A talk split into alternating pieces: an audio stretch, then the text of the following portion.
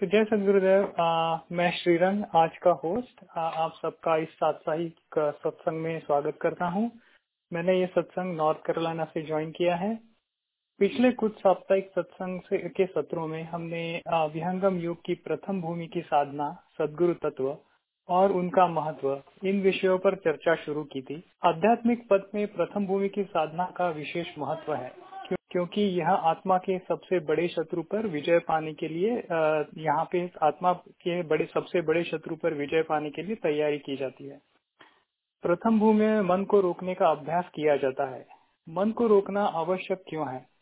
सदगुरु तत्व हमें इस लड़ाई में कैसे मदद करते हैं? आइए इन प्रश्नों का समाधान करने का आज प्रयत्न करते हैं। चर्चा की शुरुआत हम सदगुरु भगवान के आह्वान से करेंगे। मैं कुमारी अवनी और कुमार ओजस से आग्रह करता हूँ कि वे स्वागत गान द्वारा सदगुरु देव का आवाहन करें। Over to you Ojas and Avani गान, बोलिए भगवान की जय। आज स्वागत नित्य गुरुवर संत शुभागम आइए। अध्यात्म विद्या दिव्य ज्योति सोमर सवर साइए दोष दुर्गुण दूर करके शुद्ध हंस बनाइए भेद गम गति ज्ञान दर्जन शक्ति द्वार हटाइए खुले द्वारा शब्द सागर, भक्त जन अन्वाइए। जन सदा फल विश्व शिक्षक, शान बचाइए। आज स्वागत नित्य गुरुवर, संत शुभागम बोलिए सदगुरुदेव भगवान की जय। Back to the host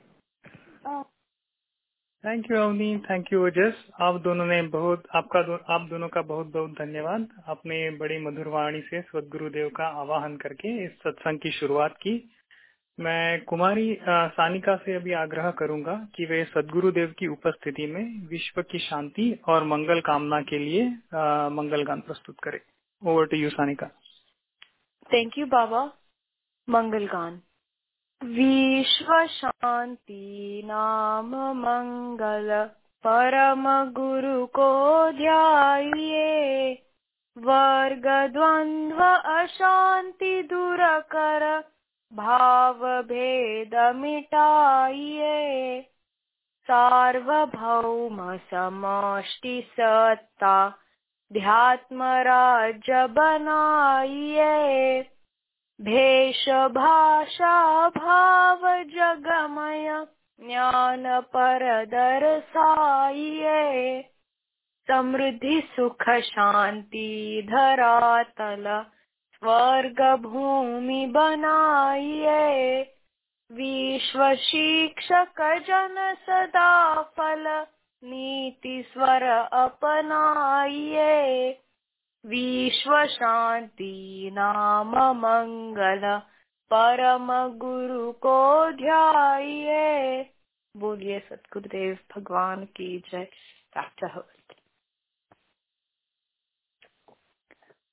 धन्यवाद सानिका।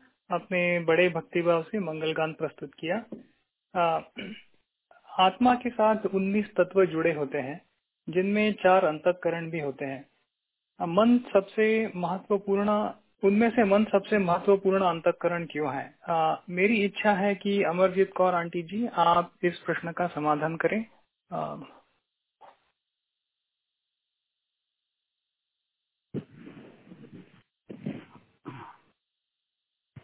जय सदगुरुदेव।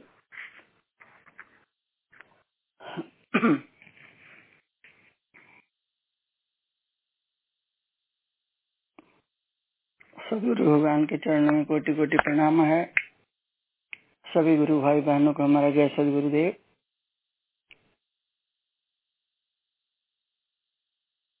जैसे कि हम लोग सभी जान पाए हैं कि हमारे चार अंतःकरण हैं और मन, बुद्धि, चित्त, अहंकार, ये महत्वपूर्ण तो सभी हैं, लेकिन मन मन का कार्य जो है यही शरीर को आत्मा की शक्ति लेकर के इंद्रियों को चलाता है। यही जैसे कहते हैं कि रथ को चलाने वाला घोड़ा है। उसी तरह से रथ में घोड़ा नहीं होगा तो रथ चलेगा ही नहीं। और बुद्धि सारथी होती है, जैसे हम लोग सभी सुनते हैं, इस बात को समझे हैं, अभी ज्ञान हुआ है। तो इसीलिए मन का ज़्यादा महत्व है। हमारा मन यदि किसी कार्य में भी नहीं रहता है तो वो कार्य भी अच्छा से नहीं होता है। बिना मन के हम लोग इस बात को ऐसे भी साधारण रूप से अनुभव करते हैं कि बिना मन के जो हम लोग कुछ भी कार्य करते हैं, उसमें सफलता उतना प्राप्त नहीं होता है तो अच्छा कार्य भी नहीं होता है। तो मन का बहुत बड़ा महत्व है हमारे इस जीवन में। तो मन के बिना तो ये जीवन जो है, वो चल ही नहीं सकता, इसका कोई कोई कार्य नहीं हो सकता है। तो इंद्रियों के, इंद्रियों को साथ में लेकर के, जैसे तो आत्मिक शक्ति को लेकर के, तब करके ये अपने सब संसारी कार्यों को कराता है। तो इसलिए इसका बहुत बड़ा महत्व है। तो ऐसे तो सभी अंतःकरण जो भी ईश्वर ने ये शरीर बनाया, हम लोग सभी जानते हैं, इसके अंदर जो भी है, जितना भी कुछ है एक अद्भुत ये शरीर है।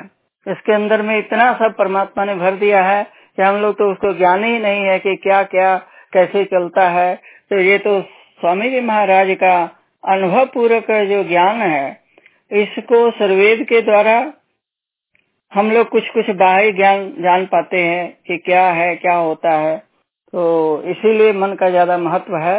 तो मन, बुद्धि चित अहंकार कुछ भी नहीं रहेगा, बुद्धि नहीं रहेगी, तब भी हम लोग निर्णय ही नहीं ले पाएँगे क्या हमको करना, क्या नहीं करना है। और चित्त में सब संस्कार हमारे भरे रहते हैं। तो चित्त चित्त से ही हमारी वृत्तियाँ उठती हैं। तो अहंकार तो अहंकार, हमारे अंदर में अहंग अहंकार उदय नहीं होगा तो कुछ कार्य करने का मन भी जो है वो साथ नहीं देता है। तो सभी एक दूसरे के पूरक हैं। तो सबसे महत्वपूर्ण इसीलिए कि यही आगे में सब सब का जो है कार्य कराने वाला है रथ को चलाने वाला है। तो इसीलिए बस और हम चाहते हैं कि हमारे गुरु भाई हैं विजय जी हैं राज जी हैं लालमणि जी हैं निरंजन जी हैं। तो हेलो? हेलो? हाँ जी आपकी आवाज़ आ रही है। अच्छा तो थैंक यू आंटी जी आपने um, अच्छे से समझाया कि मन का कार्य कैसे चलता है और वो क्यों महत्वपूर्ण है। uh, इसमें कोई uh, किसी और को कुछ अपना अगर uh, अपने विचार रखने हो तो कृपया आगे आए।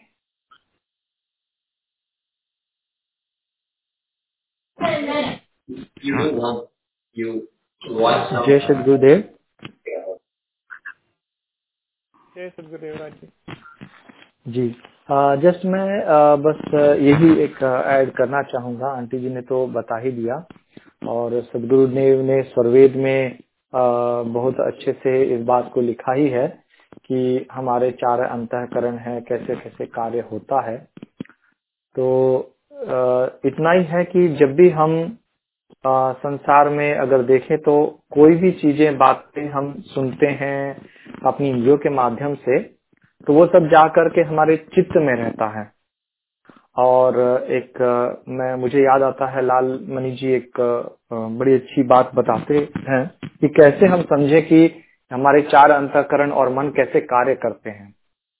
तो अगर आप कहीं जा रहे हो और आपके सामने रास्ते में कोई रस्सी या कुछ पड़ा है लंबा सा तो आपकी आँखें देखती हैं और यह सूचना मन के माध्यम से आपकी बुद्धि के पास पहुँचता है। वहाँ से फिर मन बुद्धि को समझ में आता है कि कुछ लंबा सा पड़ा हुआ है और फिर मन जाके चित्त से सारे चीज़ों को उठाता है जो हमारे पूर्व के संस्कार वहाँ संचित है। पूर्व में जो भी हमने जैसा देखा, जैसा सीखा, वो वहाँ स्थित है। तो वहाँ से वो अलग अलग तरह के सारे दृश्य उठाता है कि लंबी चीज़ क्या हो सकती है। तो सारी चीज़ें समझ आती है। और उसके बाद में हमारी बुद्धि उस पर विवेचन करती है कि अच्छा ये क्या हिल रहा है? तो फिर मन आँखों के माध्यम से समझ में आता है अच्छा हिल रहा है कि नहीं हिल रहा है? अच्छा तो ये बहुत सख्त है कि बहुत लचीला सा है? तो ये सारी बातें की एनालिसिस चलती है और मन इन सबके माध्यम में कार्य करता है। कभी बुद्धि के माध्यम से कभी अब चित्त से चीज़ों को उठाएगा कभी बुद्धि के पास। और अंत में निर्णय भी लिया जाता है कि अरे नहीं ये ये सारी कुछ नहीं है। आ, ये हिल नहीं रहा है ये लचीला है मतलब सख्त नहीं है तो ये रस्सी है। तो उसके बाद ये जो सारी प्रक्रिया होती है इसमें हमारा मन ही उत्तम रूप मतलब सबके ऊपर कार्य करता है। चारों अंतकरण है कहा कहने के लिए। लेकिन इन चारों में से जो बाकी के तीन हैं उनको भी चलाने में आ, मन का आ, बहुत बड़ा हाथ होता है। तो बुद्धि चित्त और अहंकार इन सबसे कार्य जो लेना है और इंद्रियों के माध्यम से जो कार्य है वो करते हैं। और ऐसे कहा भी जाता है कि 40 शेर का एक मन।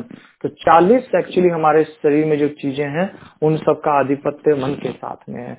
हमारे लाइक पच्चीस प्रकृति है और हमारे अंतकरण है, इंद्रिया है।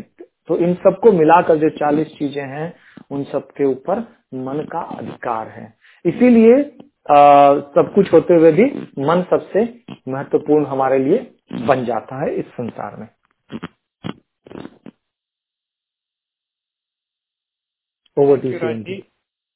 थैंक यू राज जी आपने काफ़ी अच्छी तरीके से इसमें आपके विचार रखे। आ, मेरे लिए काफ़ी ही ये जानकारी काफ़ी महत्वपूर्ण थी।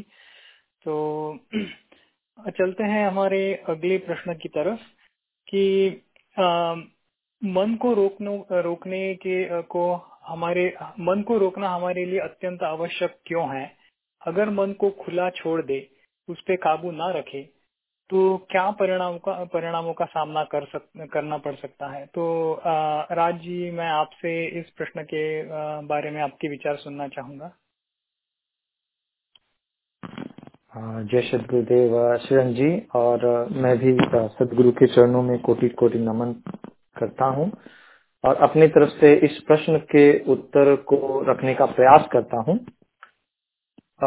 हमें मतलब बड़ा अच्छा प्रश्न, अगर इसके हम शब्दों पे गौर करें कि हम मन को रोकना क्यों चाहते हैं या रोकने पर क्यों ज़ोर दिया जाता है? तो पहली बात तो ये है कि हम किस वस्तु को रोकते हैं? जो वस्तु चलायमान है जिस वस्तु में मूवमेंट है गति है उसे को ही रोकेंगे बाकी चीज़ों को हम नहीं रोकते जैसे हमारे अगर हम कहीं कोई गाड़ी चल रही है तो उसे हम रोक सकते हैं। तो उसी प्रकार अगर हम हमारे शरीर के अंदर देखें तो हमारे आँख है नाक है मुँह है हमारी आ, हमारा ब्रेन है शरीर है हृदय है। इन सारे चीज़ों में सभी चीज़ों का अपना स्थान है और वे उस स्थान पर ही हैं। आँखों का अपना जगह है, नाक की अपना स्थान है, सबका अपना अपना स्थान है। वह उस स्थान से हट नहीं रहे हैं। लेकिन फिर भी उन सभी चीज़ों के माध्यम से जो ज्ञान प्राप्त हो रहा है, वह चल करके कहीं पर पहुँच रहा है। तो एक स्थान से हम देख रहे हैं और एक स्थान से सुन रहे हैं। ऐसा नहीं कि सभी एक ही जगह है। सबके अलग अलग जगह हैं। और वहाँ से इंफॉर्मेशन ले करके कोई हम तक पहुँचा रहा है। यहाँ तक कि आत्मा का भी स्थान इस शरीर में एक जगह है। तो उस तक कौन पहुंचाता है? वह पहुंचाता हमारा मन है। हम जिस दिमाग की बात करते हैं या चित्त की भी बात करें तो वे भी एक स्थान पर स्थित हैं। वहाँ तक से भी एक्सेस करना, लेकर के पहुंचाना, ये सारा काम हमारे मन का है। स्वामी जी कहते हैं कि आत्मा शरीर में एक स्थान पर रहती है और उसकी चेतना शरीर में दौड़ती है। तो वह लेकर के मन ही पूरे शरीर में दौड़ता है। तो एक वही वस्तु है जो दौड़ रही है, जिसमें गति है। तो इसीलिए हम किसी भी शरीर में आप जैसे खड़े हैं या बात कर रहे हैं तो हर समय ऐसा नहीं है कि आपको अपने पूरे शरीर का भान होता है। जब आप अपने दिमाग, अपने मन से फोकस करना चाहते हैं मेरे पैर का, तब आपको पैर का पूरा आ, मतलब वहाँ से सेंस या पूरे भाव समझ में आने लगते हैं। और नहीं है तो आप ऐसे चलते रहिए बात करते रहिए। आपका सहज रूप में शरीर अपने आप आ, आ, चल रहा है या कार्य कर रहा है। तो जब हम किसी क्षेत्र पर अपना ध्यान ले जाते हैं उसका हमें ज्ञान होने लगता है। तो अब बात आती है कि मन जो हमारा है ये संसार के तत्वों में जाता है। क्योंकि इसके पास और कहीं जाने का कोई मार्ग नहीं है। तो ये पाँचों इंद्रियाँ जो हैं, जिसके द्वारा ज्ञान होता है, कर्म इंद्रियाँ हैं, ये इनके साथ कार्य में ही लगा है। और इन सारी चीज़ों का जो जोड़ाव है, वह बहिर्मुख है, बाहर है। हम शरीर से क्या कर सकते हैं? शरीर से हम संसार में कोई काम कर सकते हैं। शरीर से हम अपने अंदर में कुछ नहीं कर सकते। तो जो सारे जो कार्य हैं, वो बाहर के हैं तो इसीलिए मन अभी हमारा इंद्रियों के साथ जुड़कर बहिर्मुख है। और हम जिस सुख की बात करते हैं, शांति की बात जब हम करते हैं तो वो सुख और शांति हमें कहा मिलती है? हमें भीतर में मिलती है। तो बाहर के कोई भी कार्य करने से हम भीतर नहीं पहुँच सकते। जैसे एक मुझे बहुत अच्छा एग्ज़ाम्पल याद आया था। वो ये कि हम सभी शायद परिचित भी होंगे गांधी जी के तीन बंदर। तो कहा कि बुरा मत देखो, बुरा मत सुनो, बुरा मत कहो। तो अगर मैं अपने कान बंद कर लूँ, अगर मैं अपनी आँखें बंद कर लूँ अगर मैं अपनी वाणी को भी रोक लूँ और बुरा न देखूँ, न बोलूँ, न सुनूं तो क्या मेरे मन जो है वह बुरा सोचना छोड़ देगा? ये कदापि संभव नहीं है। जो चीज़ भीतर की है, उसके लिए भीतरी आंतरिक कुछ उपाय चाहिए, बाहर के उपाय से संभव नहीं है। तो इसीलिए मन को हम क्यों कहते हैं? क्योंकि अब बात आ जाते हैं कि जो बाहर से अंदर कैसे जाएँ तो क्योंकि अभी हमारी स्थिति बहिर्मुख है और हमें शांति चाहिए, जो कि अंदर का विषय है। तो ज़रूरत है कि बाहर से अंदर जाना और अंदर जाने के लिए हम शारीरिक माध्यम जितना भी यूज़ कर लें, कार्य नहीं करेगा। चाहे मैं आँखें बंद कर लूँ, सोचू कि मैं अंदर हो गया तो संभव नहीं है। वो अंतर्मुख का आप, आपको अंदर में पूरा अंधेरा आपको तो पता ही नहीं वहाँ क्या है। वहाँ कौन सी रोशनी में क्या दिखाई देगा ये भी नहीं पता है। तो आँखें बंद कर लेने से न तो मन शांत होगा न मन अपनी चंचलता छोड़ेगा। तो आवश्यकता क्या होती है कि हम अपने मन को रोकें। क्यों?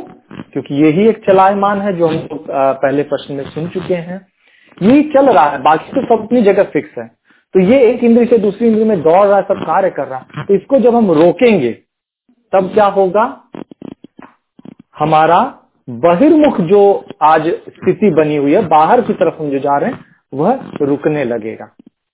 और ये जब रुकने लगेगा, तभी हम अपने आप को अंतर्मुख, अपने मन को अंदर में आगे की ओर ले चल सकते हैं। नहीं तो जब तक ये बाहर की तरफ़ अटका हुआ है, तब तक हम अपने शांति की तरफ़ नहीं बढ़ सकते।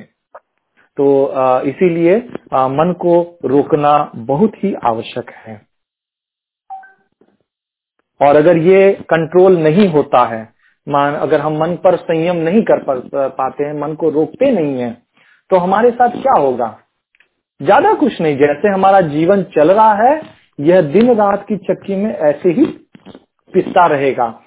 हम हमेशा सोचेंगे कि मुझे सुख मिले, जो कि अंदर की चाह है।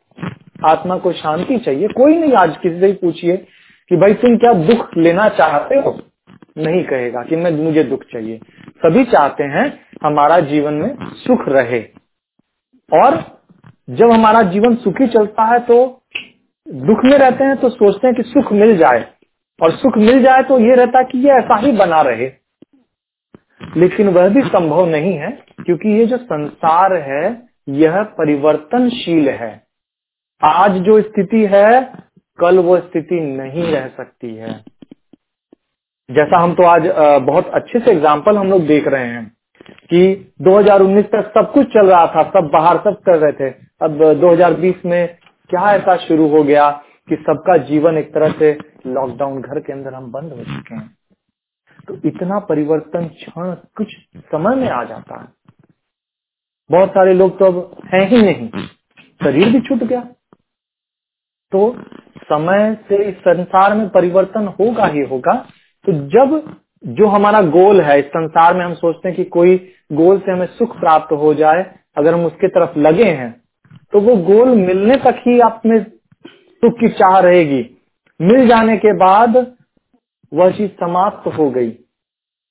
अब आपके पास क्या रहा? कि अब आपका गोल तो अचीव हो गया। और आपके साथ आपकी प्यास जो है फिर पुनः खड़ी हो गई दूसरे चीज़ के लिए। तो यह जो तृष्णा चलते चलते चली जाएगी। तो संसार में जब तक मन आपका लगा है, आपको संसार के प्रति खींचेगा। आप इच्छा प्रयत्न प्रकट करेंगे कि मुझे ये चाहिए ये चाहिए। और वह इच्छा से पुनः फिर इस शरीर में आने का आपका कारण बनते रहेगा। और यह जन्म मरण का चक्कर नहीं छूटेगा। और इस जन्म में हम जानते ही हैं कि कितनी बड़ी कष्ट है। हम बाध्यता में पड़े हुए हैं, बंधन में पड़े हुए हैं आप हम। कितना बड़ा बंधन है। आज कोई कहता है कि नहीं, बाहर नहीं निकलना है तो अब आप घर में हैं। आप चाहते हुए भी, सब कुछ होते हुए भी फिर भी घर में बंद हैं। तो बंधन तो बहुत बड़ा है। तो ऐसे बंधन से रहने में और आज़ाद रहने में। अगर जब आप इस बंधन को छोड़कर जब आज़ाद से घूमना चाहते हैं अब अभी हमारी स्थिति है कि घर में लॉक, अगर बंद भी है तो हम बाहर घूमना जाना चाहते हैं। ऐसा मन करता है कि ये सब अब समाप्त हो जाए, अब हम अपने कार्य में लगने लग जाए। क्यों? क्योंकि हमें आज़ादी चाहिए। तो आज़ादी सिर्फ़ घर के लॉकडाउन से ही नहीं चाहिए, अपने इस शरीर रूपी बंधन से मन के बंधन से सबसे आज़ादी चाहिए। तो इसके लिए मन को रोकना आवश्यकता है नहीं तो हमारा जीवन जो मिला है ऐसे ही व्यर्थ नष्ट हो जाएगा। आ, तो और और अगर इसमें किसी को आ, कुछ ऐड करना है तो प्लीज़ करें और मुझसे अगर कुछ गलती हुई हो तो क्षमा चाहता हूँ। Over to Shivan ji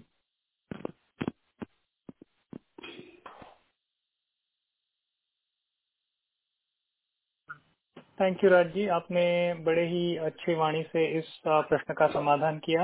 आ, अगर किसी और को इसमें कुछ जोड़ना हो तो प्लीज़ आगे आके अपने विचार रखें।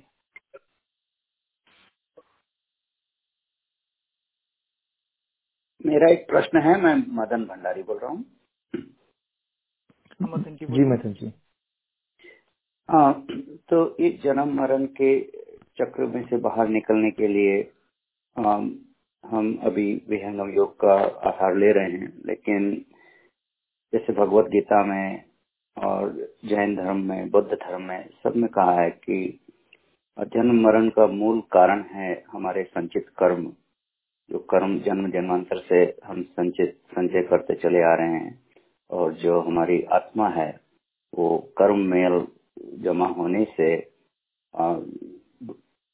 जन्म मरण के चक्र में फंसी रहती है तो कर्मों से मुक्ति उन दोनों तीनों साहित्यों के अनुसार धर्मों के अनुसार कर्मों से मुक्ति ही इसका उपाय है।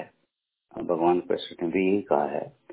तो हम विहंगम योग में कौन सी क्रियाएँ जो हम कर रहे हैं, उससे ये कर्म मुक्ति होगी? या इसमें विहंगम योग में कर्म के बारे में क्या एक्सप्लेनेशन है? Thank you thank you Madan ji आपका प्रश्न काफ़ी ही आ, सोच में डाल आ, डालने वाला है। आ, तो जय सदगुरुदेव मदन जी। और आंटी जी। जय सदगुरुदेव मदन जी। आपका प्रश्न बहुत ही अच्छा है और एक्चुअली ये प्रश्न एक तौर पे ये भी बतलाता है कि जब बात आती है हमारे अपने उद्धार की और मुक्ति की तब हर जगह एक ही बात दोहराई जाती है। जैसा आपने कहा कि कर्मों से छूट जाना, कर्म के बंधन से मुक्त हो जाना। तो विहंगम योग में भी यही बात विहंगम योग भी कहता है कि हम कर्म के बंधन से छूट जाएँ। लेकिन अब बात और गहराई में आते हैं कि कर्म होते कैसे हैं।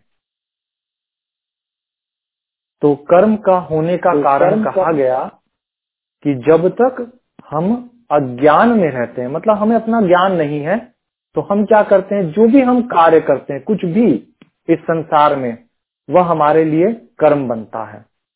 चाहे वह मैं कोई कार्य रूप में अपने इंद्रियों से कर रहा हूँ चाहे मैं अपने मन से कुछ सोच रहा हूँ और चाहे मैं सो रहा हूँ कुछ भी क्रिया आप कर रहे हैं वह आपके कर्म बनते जाते हैं। तो कर्म तो हम हर क्षण करते जा रहे हैं। अब बात आती है कि कर्म से छूटा कैसे जाए? कर्म तो सब कुछ कर रहे हैं। तो विहंगम योग के माध्यम से हम क्या ऐसा कर रहे हैं कि हमारे कर्म नष्ट हो जाए या कर्म न रहे? क्योंकि जब कर्म समाप्त हो जाएँगे या नष्ट हो जाएँगे, तभी हमारी मुक्ति है।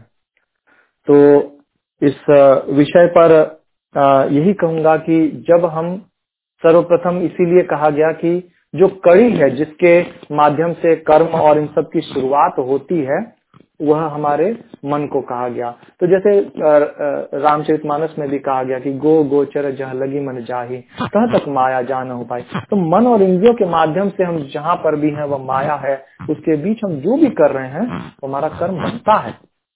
लेकिन जब हम शुरुआत करते हैं पूजा की, प्रार्थना की, अपने कल्याण के मार्ग की ओर जब हम प्रशस्त होते हैं, कुछ सेवा करते हैं, सदगुरु की, ब्रह्म विद्या के ज्ञान की प्रचार करते हैं तो ये सब कार्य क्या होता है? यह सब कार्य हमारे लिए विकर्म बन जाता है? और इसको हम जमा करते हैं। ये हमारा, जब हम निरंतर करते जाते हैं तो ये इकट्ठा होते होते हमें एक ऐसी स्थिति में पहुंचाता है, जहाँ पर हम धीरे धीरे जब सदगुरु के दर्शन मिलते हैं और सदगुरु के शरण में जब जाते हैं तो सदगुरु का फिर हमें ज्ञान मिलता है।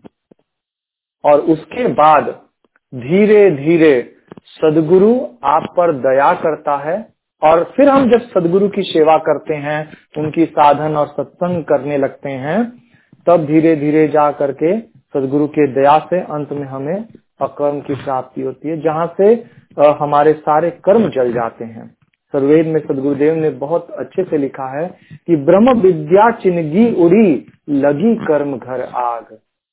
तो जब ब्रह्म विद्या का ज्ञान आपके अंदर उतरेगा, पढ़ने से नहीं होगा मैं सुन लू, समझ लिया, उससे भी नहीं होगा। वह ज्ञान आप में उतरेगा उसके शुद्ध रूप में। और वह शुद्ध रूप में तभी आपके पास आएगा जब आप में शुद्धता होने होगी। अभी हमारा मन, बुद्धि जितने भी हैं, संसार के साथ लग करके उनमें प्राकृतिक चीज़ों से मिश्रित है, इसीलिए अशुद्ध है। तो जब हम धीरे धीरे मन को रोक करके अपने आप को ऊपर, अपनी चेतना को ऊपर ले जाएँगे धीरे धीरे हम में जब शुद्धता होगी, जब हम अपने शुद्ध स्वरूप में हमें ज्ञान होगा, वहाँ से फिर ब्रह्म विद्या का ज्ञान जब मिलने लगेगा तो धीरे धीरे फिर हमें हमारे सारे कर्म जो हैं वह जलने लगते हैं। तो विहंगम योग भी यही कहता है कि आपके कर्म सब जल जाते हैं, लेकिन ब्रह्म विद्या का जब ज्ञान, जो सदगुरु का, जो नित्य गुरु का ज्ञान है, वह आप में जब उतरता है तब वह सारा चीज़ आपका घटित होता है। लेकिन इसके लिए क्या ज़रूरत है? इसके लिए ज़रूरत है, हम नियमित, जब हमें सदगुरु शरण मिल जाए तो हम सदगुरु की नियमित साधन, सेवा, सत्संग में हम अपने जीवन का समय लगाते रहें। और जब हम सदगुरु की सेवा करते हैं तो क्या संभव होता है? जैसा मैंने पहले कहा कि हम आप आँख, नाक, मुँह सब बंद कर सकते हैं, ये हमारे कंट्रोल में कर लेंगे। लेकिन मन को रोक लेना, मन को शुद्ध कर लेना, ये हमारे बस की बात नहीं है। तो सदगुरु ही है जो अपनी दया से हमारे मन को रोक लेता है, हमारे मन को अंतर्मुख करा देता है। और फिर वह सदगुरु ही दया करता है हमारे मन को आगे के ऊपर मिल जाने पे। बहुत सारे जो हम आज जिनकी बहुत सारी साधना नहीं है या जो नए भी जुड़ रहे हैं उनके साथ जहाँ तक मैंने अभी तक देखा है, ये होता है कि उनको प्रश्न होता है अच्छा मैं इतने समय साधन कर लूँगा तो कब तक मुझे ये मिल जाएगा? लेकिन सच्चाई ये है कि बहुत सारे ऐसे लोग हैं जो हर तरह के जो हट योग, मंत्र योग, बहुत कुछ करके बैठे हुए हैं। हम आपको आज उसकी एक परसेंट नहीं करते, उन्होंने तो इतना कर करके बैठे हुए हैं। और करने के बाद भी उनकी स्थिति है कि वह सर पटक के रह गए कि मेरा मन और या मैं इस संसार से बाहर कैसे जाऊँ जन्म मन के चक्कर से मुक्त कैसे हूँ तो वह जो मुक्ति वाला जो काम है, वह मुक्ति की जो चाबी है, उस उस उस दरवाजे की जो चाबी है, वह सदगुरु के पास होती है। इसीलिए अंत में जितने भी बड़े ऋषि महर्षि कोई भी होते हैं, वह जा करके सदगुरु के शरण में जाते हैं, नमन करते हैं कि हे प्रभु आप हमको अब मार्ग आगे का बताइए। एक नाम ब्रह्मादिक भजिया, भजत पार नहीं पाए जी। कवन नाम के भजन किए जीव, जीवित ही मिल जाए जी।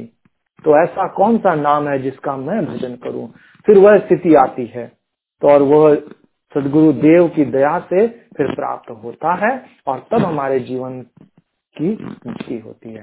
तो इसीलिए हमें संभवतः जो भी है सदगुरु चरण में जब रहते हैं तो उनके द्वारा जो बताया गया नियम है साधन है उसको हम नियमित रूप से करें अपने जीवन में अपना के चले तो हमारे जीवन का उद्धार होता है। अंततः सदगुरु को प्रसन्न करना है उनकी प्रसन्नता के बिना कोई कार्य संभव नहीं है।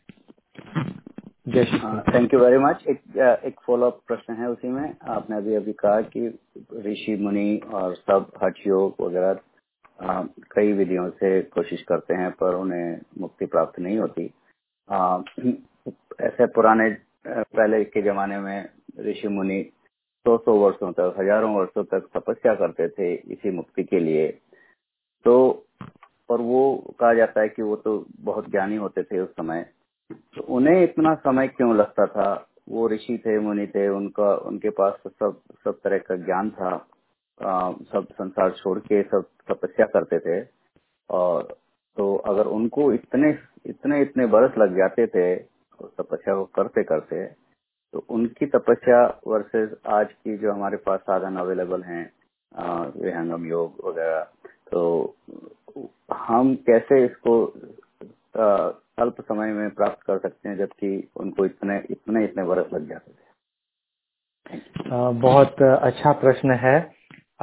और मतलब कितना इसमें एक बात बड़ी साफ़ तौर पे आती है कि जो समय की बात है तो पहली तो हमें आपको खुद नहीं पता है कि हम पहले कितने जन्मों से क्या क्या करते आ रहे हैं और कैसे लगे हुए हैं। हमें आपको खुद का स्वयं का ज्ञान नहीं है। और जो भी आ, हो सकता है हम लोग बहुत जन्मों से लगे हुए हों राइट हमें हमें इस चीज़ का अभी अभी हमें कोई ज्ञान नहीं है। हो सकता हम अनेकों जन्मों से लगे आ रहे हैं और आज हमारे समक्ष सदगुरु मिले हैं तो हमें उस समय जन्म मिला है।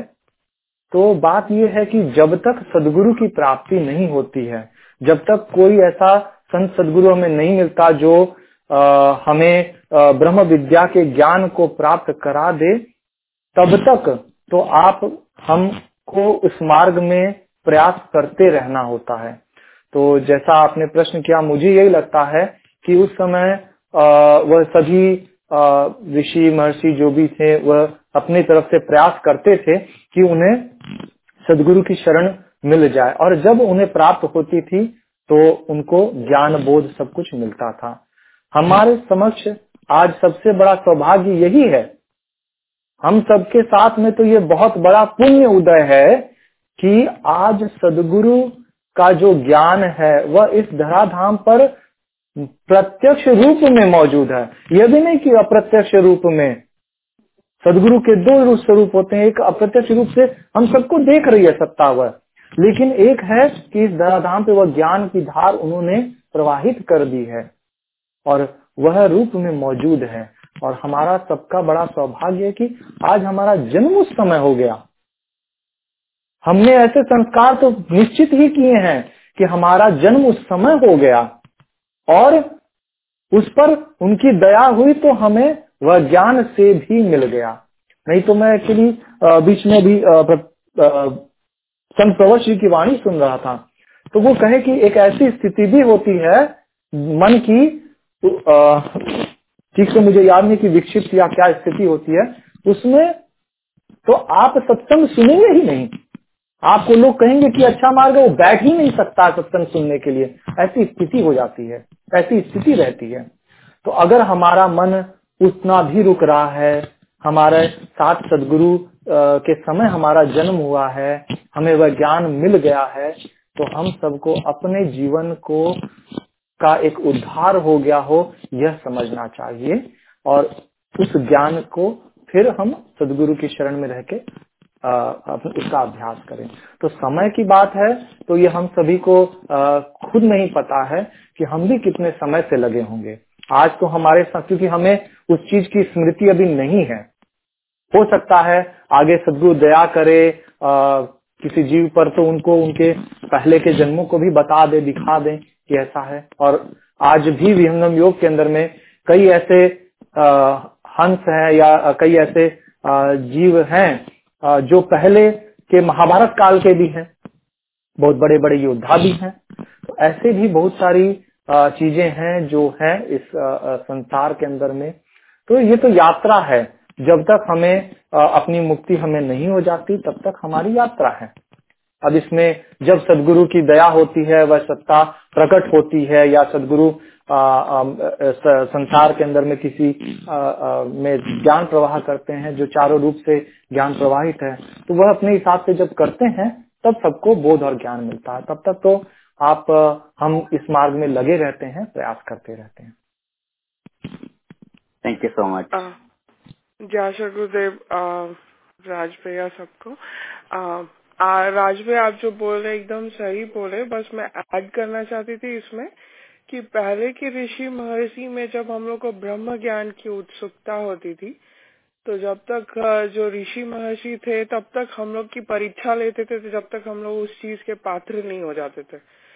तो वो लोग जैसे कभी बोलते थे कि दस साल उनकी सेवा करो, या फिर वो चीज़ करो तो जब तक कि वो देख नहीं लेते थे कि हमारी मन की स्थिति कितनी शुद्ध है, तब तक वो ब्रह्म ज्ञान नहीं देते जैसे अष्टावक्र सनत आत्र्य आश ये सब सब ब्रह्म ज्ञानी थे। तो जहाँ तक मेरा नॉलेज है जहाँ पे हम लोग पात्र जब होते हैं तब होते हैं। इस कलयुग में आ, स्वामी जी सदाफल देव जी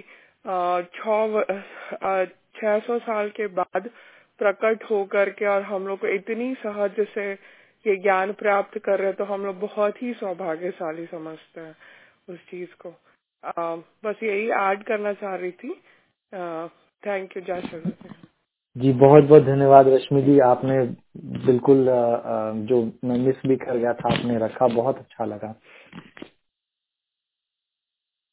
Uh, मैं भी एक छोटी सी चीज़ ऐड करना चाहूँगा जो मेरी बुद्धि के हिसाब से मेरे को समझ में आती है कि uh, जैसे कुछ नई चीज़ सीखनी हो तो अगर हम उसको खुद से सीखना चाहे तो उसमें समय ज़्यादा लगता है। और वही चीज़ हमको कोई अथॉरिटी हो जो सिखाए या गुरु हो जैसे कि सदगुरु जो वो हमें सिखाए तो फिर हमें वो सीखने में आसानी होती है। तो अगर हम लोग देखें कि जब ऋषियों के समय उनको ये सब खुद सीखना पड़ा हो, हो सकता होगा इसीलिए उनको ज़्यादा टाइम लगा। हम लोगों को जैसे राज जी ने बताया कि आ, हमें सदगुरु के व्यक्त स्वरूप हमारे हमारे पास अभी इस जीवन में अवेलेबल है तो हम लोग डेफिनेटली भाग्यशाली तो है ही। और स्वरवेद में भी सदगुरुदेव ने ये लिखा है कि ये जो ब्रह्म ब्रह्म विद्या की जो साधना है, वो वो कोई एक जन्म में पूर्ण होने वाली है नहीं। आत्मा की कोटि के हिसाब से उसमें कम ज़्यादा समय लगता है। तो क्योंकि हमें अपने खुद के बारे में पता नहीं है कि हमने पिछले जन्म में क्या किया था और कितने जन्मों से हम इस साधना के साथ जुड़े हैं। तो इसीलिए ये कहना मुश्किल होगा कि ऋषियों को ज़्यादा समय लगता था और हमें कम लगने वाला है, क्योंकि हमें ये भी पता नहीं कि इसके आगे हमको कितने और जन्म लेने पड़ेंगे जबकि हमें, हमारी आत्मा में ये ब्रह्म विद्या का ज्ञान उतरे। तो यही मेरी बुद्धि के हिसाब से मेरे को लगता है कि उसको इस तरीके से देखा जा सकता है। जी श्रीरंग जी आ, बिल्कुल सही है। जस्ट वही आ, जो रश्मि जी ने बात कहा कि अभी हमारे साथ वो सौभाग्य इतना बना हुआ है कि सदगुरु देव आ, बिना परीक्षा लिए कुछ भी लिए आपको ज्ञान देने आपके दरवाजे तक आ रहे हैं। जिस ज्ञान के लिए लोग आश्रमों में जाते थे बारह बारह साल तक तपस्या करते थे या सेवा करते थे तब ऋषि प्रश्न होकर किसी से प्रसन्न हो गए तो कहते थे, चलो ठीक है तुम ये ज्ञान बता दे। तो हम सबका तो इतना सहज में मिल रहा है। तो इस सहज में जो ज्ञान मिल रहा है, इसकी हम महत्ता को समझें और अपने जीवन को उद्धार करने के लिए इसमें जितना समय संभव है, आप उतना समय इसमें दें और नित्य दें रेगुलर वे में दें, साधना करें और सेवा सत्संग करें, जिससे हमारा उद्धार हो। और सदगुरुदेव हमारे साथ में, हमारे सदगुरुदेव का तो जो संकल्प है, वह सबसे महत्वपूर्ण। उन्होंने कहा कि यदि विधिवत तुम साधन करी हो अमर लोक पहुंचाऊँगा। मतलब तब तक मैं तुम्हारे साथ नहीं छोड़ूँगा, जब तक मैं तुम्हें पहुँचा न दू। ये उनका एक गारंटी है, या उनका अपना उद्घोष है। तो हम सबका तो ये सौभाग्य है कि हम जब आज जुड़ गए हैं तो हमें ये तो निश्चित है कि हमारे, वह गति होगी, हमारी मुक्ति होगी। अब इस पर निर्भर करता है कि हम कितना सदगुरु के ज्ञान पर विश्वास करके अपने आप को उस मार्ग पर रखते हैं। तो सदगुरु के होने पर ये हमारे साथ एक बहुत बड़ा लाभ है तो इसका लाभ हम सभी लें। जय श्री गुरुदेव। तो मदन जी आई होप कि आप आपको आपके प्रश्न का उत्तर मिल गया हो। जी ये काफ़ी काफ़ी आ, काफ़ी क्लैरिटी हुई है। तो thank you everybody for your contribution और आपने ये या विजय जी बोलिए। जय श्री हाँ। बस मैं एक बात रखना चाहूँगा कि अभी हम जिस व्यक्ति के वक्तव्यों का लाभ ले रहे थे हमारे प्रिय राजकुमार गुप्ता जी वो हमारे लिए उदाहरण है। कि सदगुरु का शिष्य कैसा होता है। कुछ लोग सिर्फ़ बातें करते हैं और कुछ लोग उस सेवा में जीते हैं। तो हम लोग को अब जीना सीखना है। क्योंकि ये जो खेल है, अध्यात्म का, ये बातों का खेल है नहीं। व्यंगम योग एक विशुद्ध ज्ञान है, विशुद्ध ज्ञान। इसमें एक छोटा सा भी कलंक नहीं है। और इसके जो प्रवाहक, जो गुरु है, सदगुरु वो भी विशुद्ध है। यहाँ पे कोई भी आडंबर नहीं है। यहाँ पे शुद्ध अनुभव है। बस ज़रूरत ये कि कितना जल्दी हम अपनी शंका को दूर कर लें और सदगुरु का वरण कर लें। जैसे एक पत्नी अपने पति का वर्ण कर लेती है, उस पर आश्रित हो जाती है। सदगुरु संपूर्ण है। क्या हम तैयार हैं? क्या हमारे अंतकरण पवित्र हैं?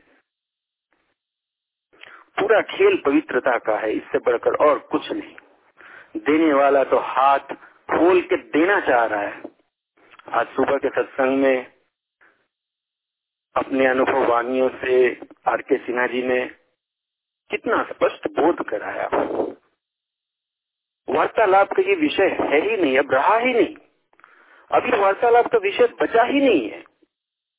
अब तो ये आत्मचिंतन का विषय बन गया है। आत्मचिंतन का।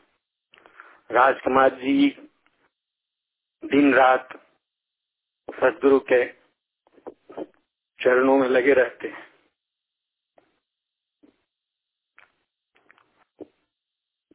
वो अकेले बहुत सारी सेवा को कर लेते हैं।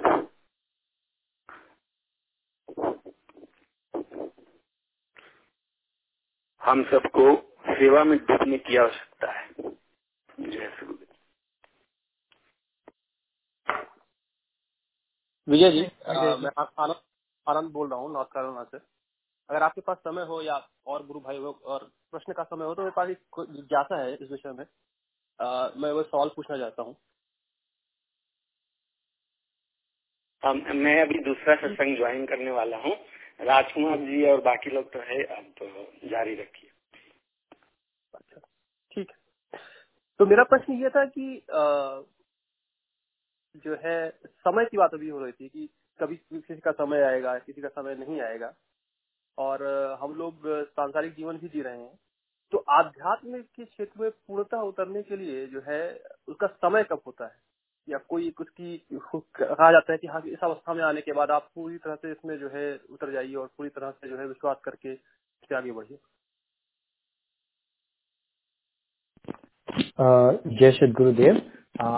आपका नाम? मैं आनंद बोल रहा हूँ आनंद गुप्ता। नमस्कार। जी जी जी आनंद गुप्ता जी नमस्ते। आ, ये बहुत अच्छा प्रश्न है और मैं मतलब मेरी अंदर की इच्छा है कि आ, मतलब अमरजीत आंटी जी इस पर कुछ बोलें।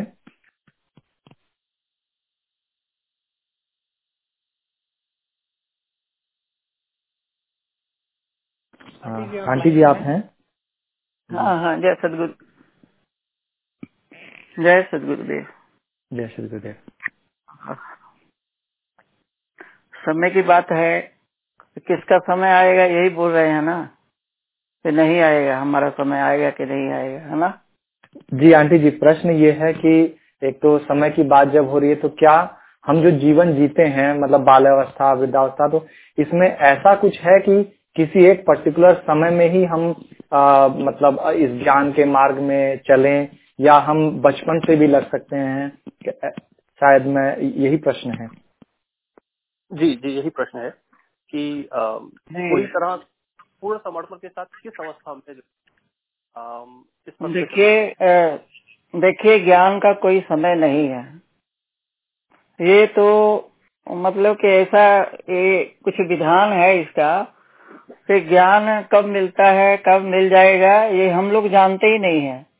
क्योंकि अभी हम हम लोग जानते नहीं है जैसे अभी पहले हम लोग सुन चुके हैं कि हम लोगों ने क्या किया है, कितने जन्मों में क्या कर रहे थे तो उससे हमारे संस्कार बनते हैं। जब हम लोग एक जन्म में शुद्ध भाव से पूजा पाठ करते रहते हैं, प्रैक्टिस का ही करते हैं पहले, वही सीढ़ी है हमारी तो उसी से हम लोग आगे बढ़ते हैं। अध्यात्म ज्ञान जो है, पहले ही किसी को नहीं मिलता है।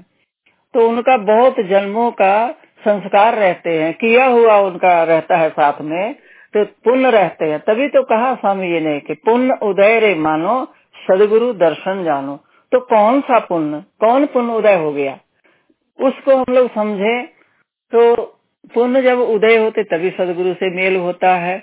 तो इस जीवन को हम लोग नहीं जानते हैं, लेकिन तभी हमारे भाव भी तभी बनते हैं। जब हमारे संस्कार जब उदय होते हैं, अच्छे पुण्य उदय होते हैं, तभी हमारे अंदर में ऐसा भाव भी आता है, इच्छा भी आती है कि हम लोग भी प्रभु का भजन करें।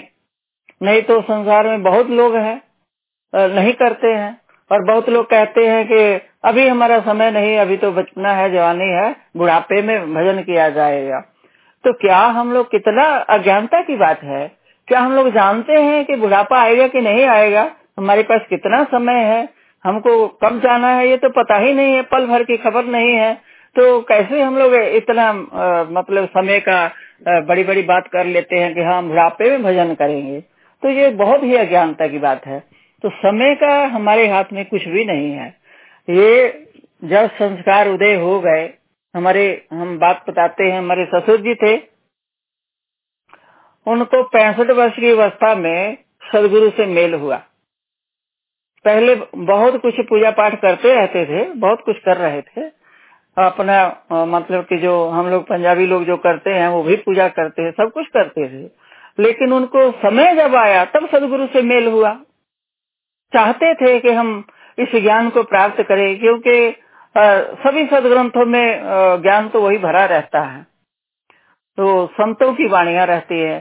तो संत जो बने हैं, वो इसी ज्ञान को पा करके तो अपनी वाणियों को रखे हुए हैं, अनुभवी वाणियों को रखे हुए हैं, जो संतों की वाणियाँ हैं। सदगुरु की वाणी होती है। तो सदगुरु समय समय से आते हैं। तो इसीलिए उनको पैंसठ वर्ष की अवस्था में जाके सदगुरु से मेल हुआ। तो क्या हुआ? चार साल में पूर्ण ज्ञान को प्राप्त कर लिए। इस पर क्या कहा जाएगा? तो उनके जब संस्कार हुए, समय पुण्य उदय हुए तो वहीं पर पास में ही सदगुरु देव का प्रोग्राम भी होता रहता था, चार प्रथम चार श्री का। लेकिन नहीं था समय तो नहीं मिले। तो यही बात है, इसको समझने का ज़रूरत है। तो इसके लिए यदि आपके अंदर में हम ये तो बार बार बात बोलते हैं, आपके अंदर में यदि ईश्वर की प्राप्ति का भाव है, उसको जानने का भाव है, अपने संसार के आवागमन को छुड़वाने का भाव है तो ईश्वर से ही प्रार्थना करें। नहीं जानते हैं कि सदगुरु कहाँ है, कौन है, कैसे हम लोग पहचाने। ईश्वर से प्रार्थना करें, अंतर से, अंतरात्मा से, क्योंकि वो तो सब अंतर्यामी है ही, सब कुछ जानते हैं, आपके भावों को जानेंगे। तो उनसे प्रार्थना करें कि मैं इसे ज्ञान को पाना चाहता हूँ, मुझे सदगुरु से मेल करवाएँ। बहुत लोग हैं ऐसे ऐसे ही सदगुरु से मेल हो जाता है। तो पुण्य की बात है, संस्कारों की बात है, समय वही है। अब अब तो समय हम लोग का वही, अभी तो हम लोग इतना सब सुन रहे थे बड़े अच्छे से, कि हम लोग का बहुत ही सौभाग्य है। तो इस ज्ञान की चर्चा हम लोग कर रहे हैं, सुन रहे हैं और इस ज्ञान से जुड़े हुए हैं। तो ज्ञान जैसे जानते हैं, ये ब्रह्म विद्या का ज्ञान है। ये सब जगह आपको नहीं मिलेगा। आप सुनिए, कहीं भी जाकर के सत्संग सुन लीजिए। इस ज्ञान को चर्चा बहुत कम जगह पर होती है।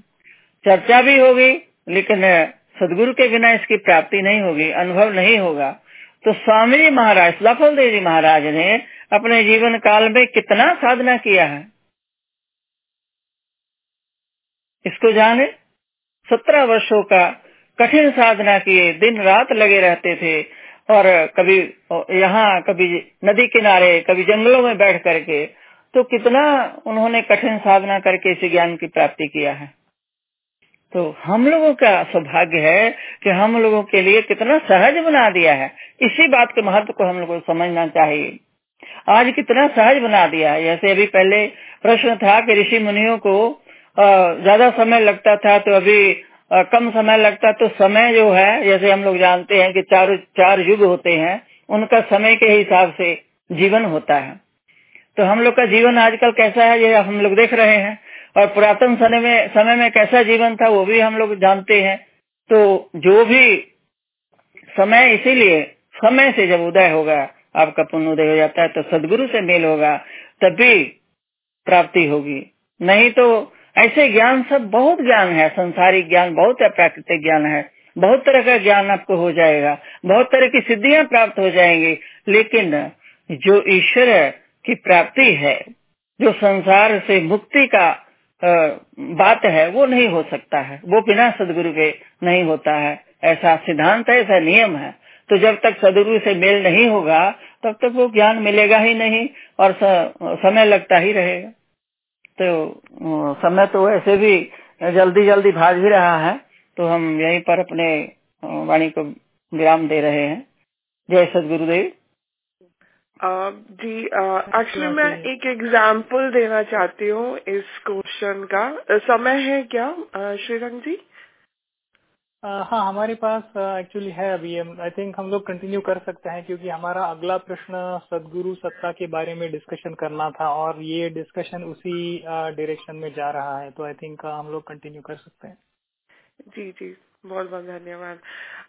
जैसे मैं एक एग्जांपल देना चाहती थी कि एक क्लासरूम में एक ही टीचर रहते, एक ही गुरु रहते, पर हमारे different type different student uh, रहते हैं डिफरेंट कैलिवर के स्टूडेंट रहते हैं। कोई को वो जो अगर मैथ का फॉर्मूला है उसको किसी को जल्दी समझ में आ जाता है किसी को लेट से समझ में आता है। और uh, अगर एक बच्चा वो जल्दी से अपने आप का रिस्पॉन्सिबिलिटी समझ जाता है तो उसके पीछे या तो गुरु या माँ बाप उतना मेहनत नहीं करता। जैसे कि मेरा एक दो बेटे हैं। मेरा एक बारह साल का और एक छह साल का। तो मैं हमेशा उसके पीछे लगी रहती थी कि पढ़ो पढ़ो पढ़ो। लेकिन जैसे ही उसको एक ज्ञान हो गया कि नहीं हमको पढ़ना चाहिए और हमको भी आगे बढ़ना हो आ, है उसके बाद से मैं उसको एब्जॉर्व करती हूँ लेकिन उस वो अपना उसका जर्नी खुद का हो गया। तो मैं वही एग्ज़ाम्पल देना चाहती कि गुरु भी हमारे साथ वही है। जब तक कि हम लोग उस चीज़ को उसमें उतार नहीं ले अपने अंदर तब तक और वो जैसे उतर गया तो वो चाहे वो बचपन में हो या फिर बड़े में हो ये ब्रह्म ज्ञान है। ब्रह्म ज्ञान इतना आसानी से अगर उतर जाता है तब तो सभी को हो सकता है लेकिन ब्रह्म ज्ञान उस लोग को ही उतरेगा जो आ, बहुत संस्कार किए होंगे, बहुत बहुत पुण्य और शकर्म, विकर्म सब किए होंगे, तब जाकर के वो ब्रह्म ज्ञान हुआ।